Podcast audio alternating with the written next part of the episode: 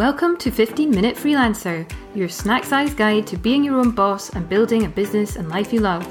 I'm your host, Louise Shanahan.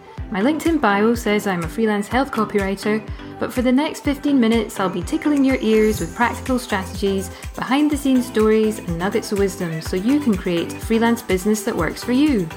Whether you're just starting out or you've been self employed for a while, I'll be right here with you to help you navigate the ups and downs of freelancing life. So grab a coffee, relax, and join me for 15 minutes of freelancing fun. Don't forget to hit subscribe.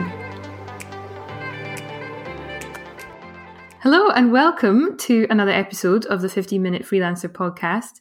Today, I'm very excited to be speaking to Mark Granger, who is a fellow freelance copywriter at Blossom Tree Copy. And Mark and I are in the same mastermind. And a while back, Mark mentioned that he'd been thinking about changing his business name. So I thought, aha, this would be a really good conversation to have on the podcast because I know it's something that a lot of freelancers will wonder about when they're starting out. So Hi, Mark. Welcome. Hi, Louise. Thanks for having me. So, yeah, I think this is a really big question that most, if not all, freelancers have when they're first starting out.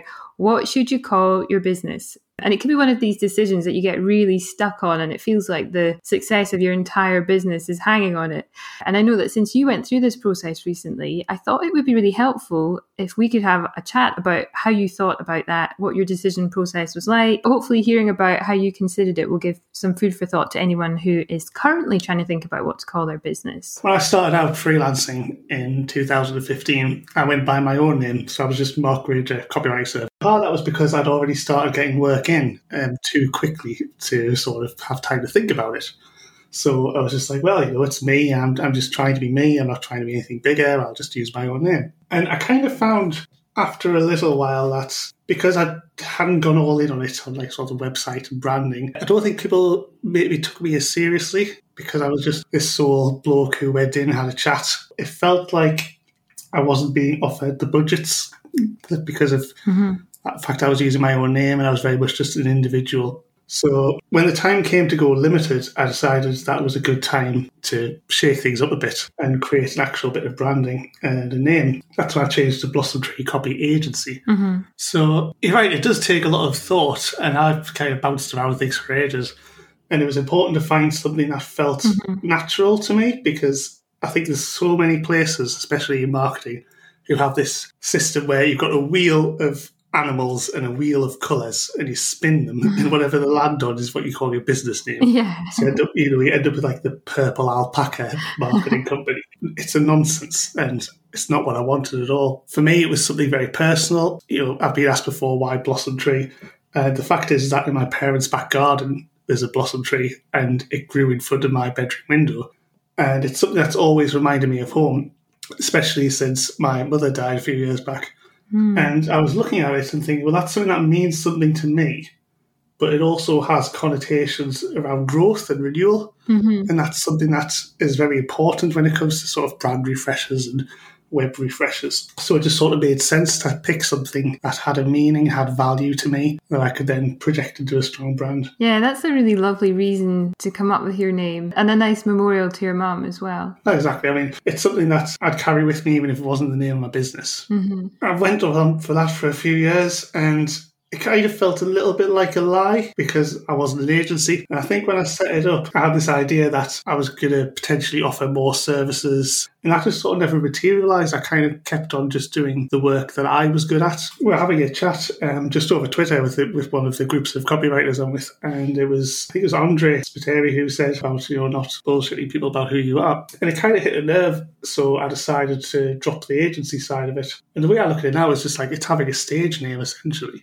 it's mm. still me. I just operate under that name, and I'm trying to align it more with my personality. So I don't have a separate business Twitter account that's in use anyway. Everything's got my name and then Blossom Tree Copy. Yeah, I like that. I think one of my pet peeves is seeing people refer to themselves as we on their website when you know it's just them. And I think when you're the face of your business, it's you that people are hiring, isn't it? Exactly, yeah. So to me, I don't think it's a downside to be upfront about the fact that it's just you. And and it, yeah, it's actually a bit misleading sometimes if you pretend that you're something that you're not. I think if you were planning to become an agency or you were kind of leaving some room for growth, that's maybe different. I'm very focused on not growing into being an agency and having office space. I'm very much a lifestyle business, um, and I like it that way. Yeah. So, did you think about any other options, or did that feel like quite a natural process? No, I mean I, I played around with a few other things, but I honestly couldn't remember what they are now. When I landed on the idea of Blossom Tree, it clicked and made so much sense. Yeah. Mm-hmm. Because of the uh, the fact it meant something to me, and the fact it had those good connotations around marketing. I imagine if you're speaking to clients about where the name come from and they hear that story, then you come across as a really genuine, authentic person as well. I think so. It's it's almost that sort of storytelling element that's that's so important Yeah. as well to be able to have something that that means anything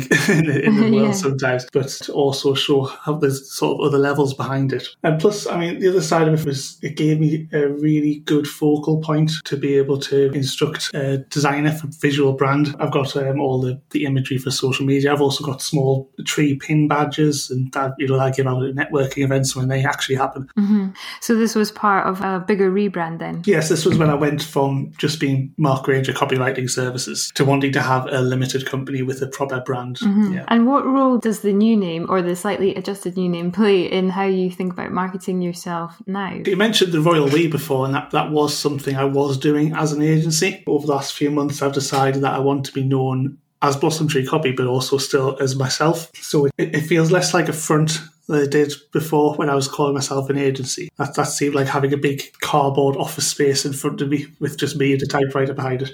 Uh, whereas now I'm, I'm trying to say use it as a sort of stage name. So I am Blossom Tree Copy. Blossom Tree Copy is me. There's nobody else involved. And through the likes of LinkedIn and Twitter, I'm not keeping it separate. When it was classed as an agency by name only, I'd have a separate Twitter account and a separate Instagram account. In some ways, I'm sort of fundamentally lazy that I can't bring myself to separate things that much. But in others, I want to be known as myself and the business. So you, you get a sense of who I am and not just a, hi, I'm a business account. And have you heard about the latest marketing tips? Mm-hmm. You, you know, you get my actual opinion and my actual thought processes. Yes, I thought about that as well. Obviously, neither of us now use our own names as business names. For me, I think that decision was kind of led by the fact that I wanted to focus on a particular niche. So I was quite keen to choose something that was vaguely health orientated because I do health copywriting. Yes. And uh, unlike you, I did have a, a long, long, long, long list of every possible formulation of health copywriter, health copywriting, all this sort of thing to try and come up with a name. And a lot of them were taken. It was quite tricky to come up with something. You want it to be memorable, you want it to be easy for people to spell and to type. Maybe if you have the word copy in it, that's going to give you some SEO advantages as well. Yes, uh, it, it helps with search, doesn't it, as well? But I suppose that there are also advantages to using your own name. So even though neither of us have gone with that, maybe it's helpful for others if we kind of touch on what some of the pros would be. So is there anything about using your personal name that you think actually might give you an advantage? I mean, it definitely helps for recognition, especially when there is actual physical networking. I think if you're using your own name, it can help if you're dealing with more traditional clients that aren't sort of in the creative space because they will then have you in their internal Rolodex. They'll be able to just pull your name and go, that's the guy who does that. Yeah. As opposed to having to think what the company name was that they might not necessarily remember. And especially maybe if, if you're starting out, if you're brand new, then it doesn't hurt for people to know your name. People associate that Yeah. work with you and just it keeps it simple. Yes, especially if you are in a field where you're getting most of your clients through social media, where, like you say, you tend to use your own name. Mm. And I think the other advantage is it means you can change what you do more easily. So Yeah. if you're a designer, it might make sense to use the word designs in your name, but in a few years' time, to start doing copy or PR or podcasting or whatever it is, and that name with the word design in it might not work. So using your personal name would- would be a bit more flexible. But that said, like you were saying earlier, if you have the brand name, that might give you room to grow in a different sense in terms of if you were going to become an agency or have more employees, or you're going to grow it to a level that you might sell it in future and you needed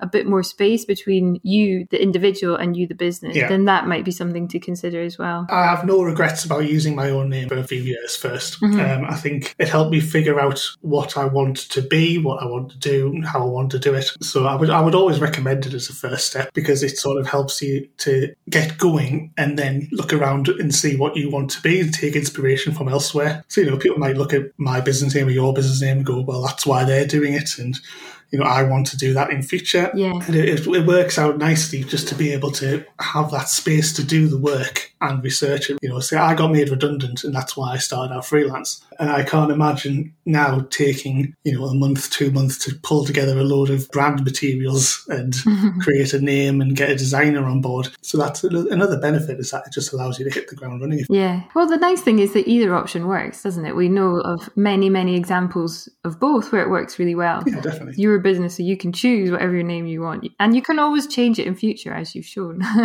yeah, I think I'm settled now. I, am I'm learning to embrace myself and how I speak. So, have you got any kind of high level tips for anyone who's trying to come up with a name right now? I, I think it has to feel honest and it has to be unique to a degree. I think puns are great for the right people, for the right business, if that's if that's your personality type. I would try to avoid anything that's sort of cliched and that's been done a million times and come up with something that feels real to you that will make people remember you. Yeah.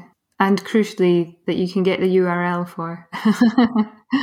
Definitely. Something that you don't have to add a load of words onto your URL to make it. So, you mentioned branding earlier. I did an episode on personal branding a few weeks mm. back, and the name that you operate under is obviously a huge part of your brand. So, how do you think about personal branding more broadly? I've, I've gone on a bit of a journey over the last couple of years of trying to bring my personality into business more. Even the first three or four years of business, I've been trying to be dressed up and trying to present myself in a certain I'm a young professional type way. Mm-hmm. And now I just want to be myself that bit more. It's a big part of the work I do. I, mean, I bring a creative element to my work and I want people to employ me based on not only my work but also on how I interact with them and how personable I am. Mm-hmm. So I think to do that, I have to bring my personality forward a bit, which is another reason to drop the agency wording. In terms of how I present myself online, as I say, I've narrowed my focus down in terms of accounts so that it's purely myself. It's more focused on what I would post anyway, regardless of business. Yeah. I had a brand photo shoot done, and for me, it was very important to select like the right clothing. It's, it sounds a bit strange, but I wanted clothing that was sort of smart but soft and matched the brand colours that I've got because, you know, I'm a fairly comfortable, relaxed, easily approachable person and that had to come across. So I was never going to wear a three piece suit. It was always going to be smart casual because that's who I am and that's how I'm comfortable. Yeah, that's a really good point. And I think that's true throughout your whole business. You know, if you feel comfortable with what you're doing, then it's much easier to show up as yourself on calls with clients. And also, I really like this idea of bringing in some creativity and, and playfulness as well to your business because if you're not enjoying it, then you know, what's the point?